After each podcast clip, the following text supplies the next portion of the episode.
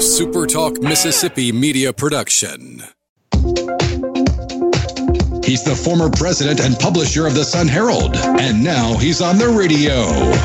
Welcome to Coast View with Ricky Matthews on SuperTalk Mississippi Gulf Coast 103.1. Welcome to Coast View, the show that celebrates the men and women who are making coastal Mississippi a better place to live, work, and play. We've got a great show today. In the second half, we're going to be talking with Mayor Fofo Gilich, the mayor of the city of Biloxi, about reopening the economy and you know the good news from Memorial Weekend, and then what's the path forward look like. And in this first segment, we've got Jeff Clark. Uh, he's got such a great story. He and his son Charlie actually started a an internet kids show during the quarantine. Uh, episode eight is about to come out. He's a former uh, entertainment writer for the Sun Herald. You may know him from that. And he's also done music podcasts. We'll talk about all that in a second, but he's currently the public information officer for Harrison County. But anyway, Jeff, welcome to the show. Hey, thanks a lot for having me, Ricky. I'm honored to be here and uh, glad to be opening up for, for Mayor Gilich. You know what? What an honor. I'm, I'm proud to be here.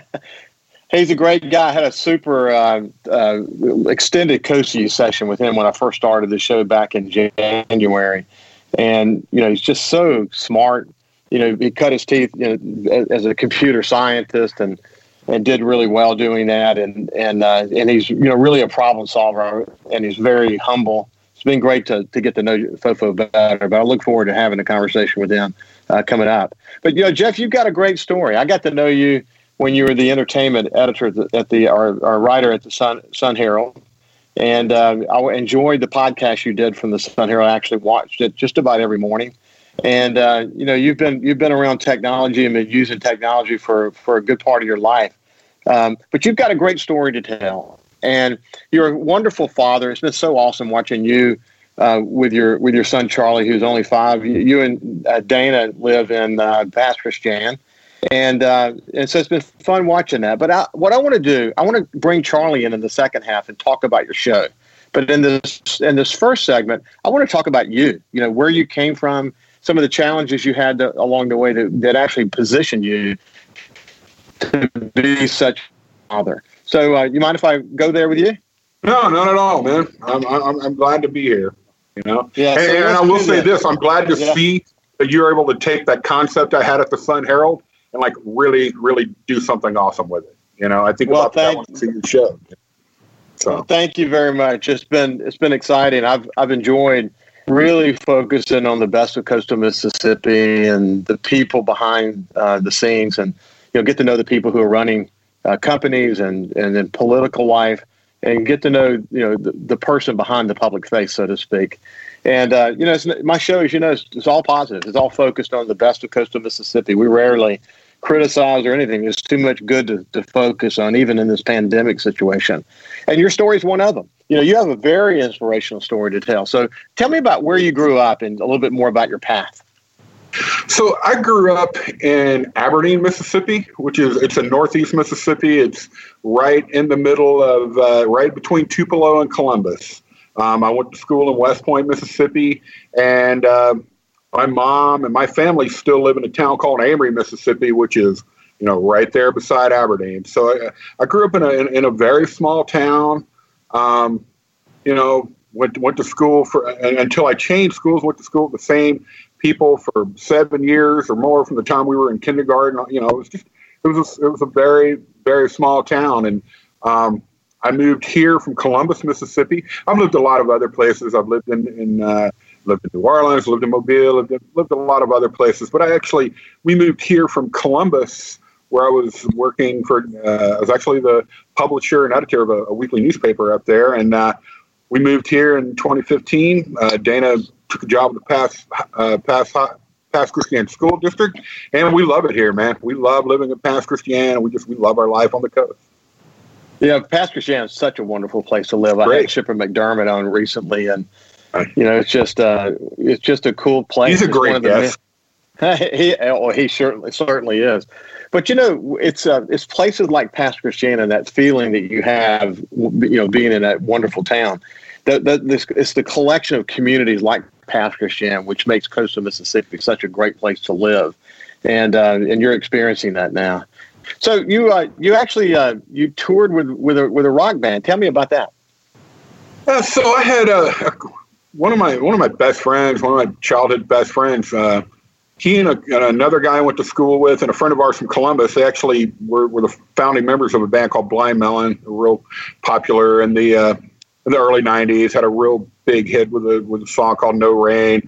Sold like three or four million albums. And anyway, um, you know, my friend Rogers, he was went to school together, been friends, and moved to LA and started this band. So when they uh, after their first record came out, before No Rain, before they got really huge, he asked me to uh, go out with him as a guitar tech, and I did that. And then, you know, I've had a couple of careers in my life. Well, you know, I was in journalism for twenty something years, but before that, I was in food service. Like I, I cooked and uh, did that sort of thing. So I was actually I worked for Blind Melon when they were making their second album. They made it in New Orleans, so I was you know cooking for them and being a personal assistant and just doing that sort of stuff. And it was uh you know I got to live in the French Quarter. It was it was a real.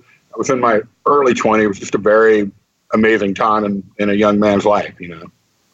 Great. Yeah, I, I, I um, as you know, I've spent some time in New Orleans myself. Lived over in the Warehouse District, and you know, just I mean, that's, that's such a hotbed of culture. You know, it's amazing. It's an Absolutely. amazing place. So, um, so you, um, you you had some challenges along the way. You told me that you, you even had heart surgery that that yeah. I think was maybe a wake up call for you. Tell me about that. So, you know, I, I and, and, this is no slight on my dad whatsoever. My, my, I'll say this about my father: he was a Vietnam vet. He went to Vietnam when he was 18 years old. I think he was only one of five or six uh, members of his platoon that actually made it back. So my, my father was an alcoholic. Um, he had a really bad alcohol problem. He was, uh, was a great guy. You know, he, he worked. He was a functioning alcoholic. But once, you know, he, he just never. I think about it. You know, especially like with Memorial Day having been this past Monday. You know, the, the, veterans that died serving their country. I feel like my father qualifies for that because because he could never really get over going to Vietnam. It just it really destroyed his life with alcoholism. So I mm. grew up in, in that kind of home, and um, you know, there's a lot of chaos, a lot of unpredictability, a lot of predictable unpredictability in growing up in an alcoholic home. And uh, I, I, got into my own thing with like overeating and you know just being uh, being an overweight teenager with a lot of anxiety and anger from from growing, you know, from being around that sort of thing. I mean, it just it, it pushed me into where to my own issues where I, I started drinking at a, at a very early age, started uh, getting into you know experimenting with drugs along with the alcohol, and then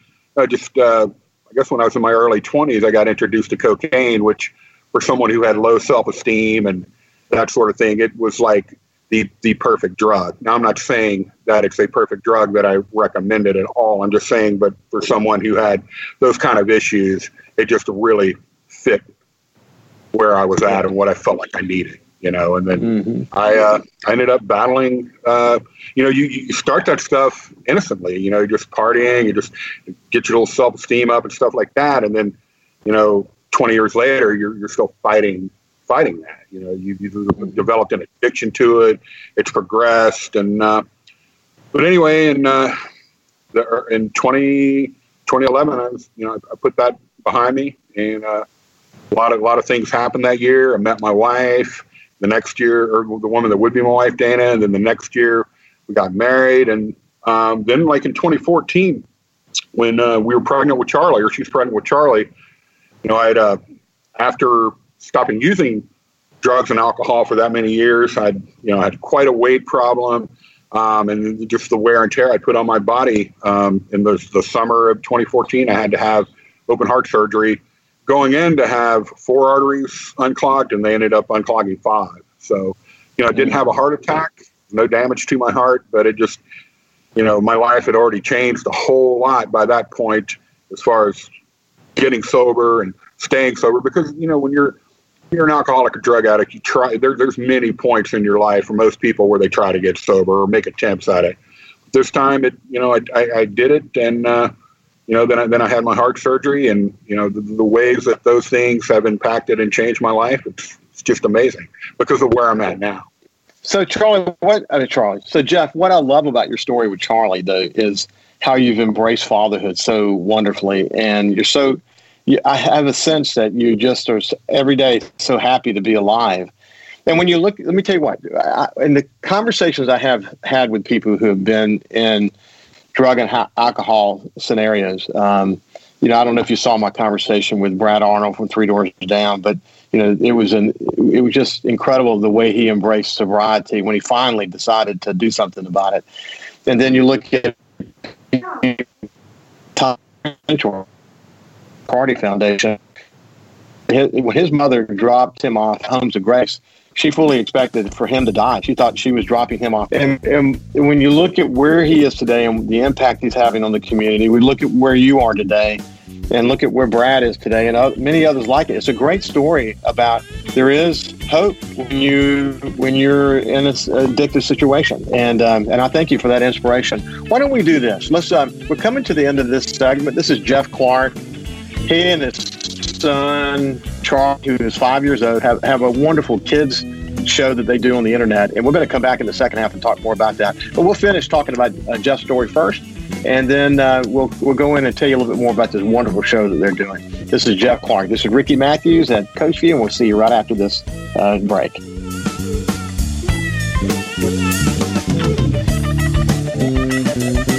Listen live or on demand and watch episodes of Coast View on your laptop, desktop, or on your phone or tablet by going to supertalkmsgulfcoast.com.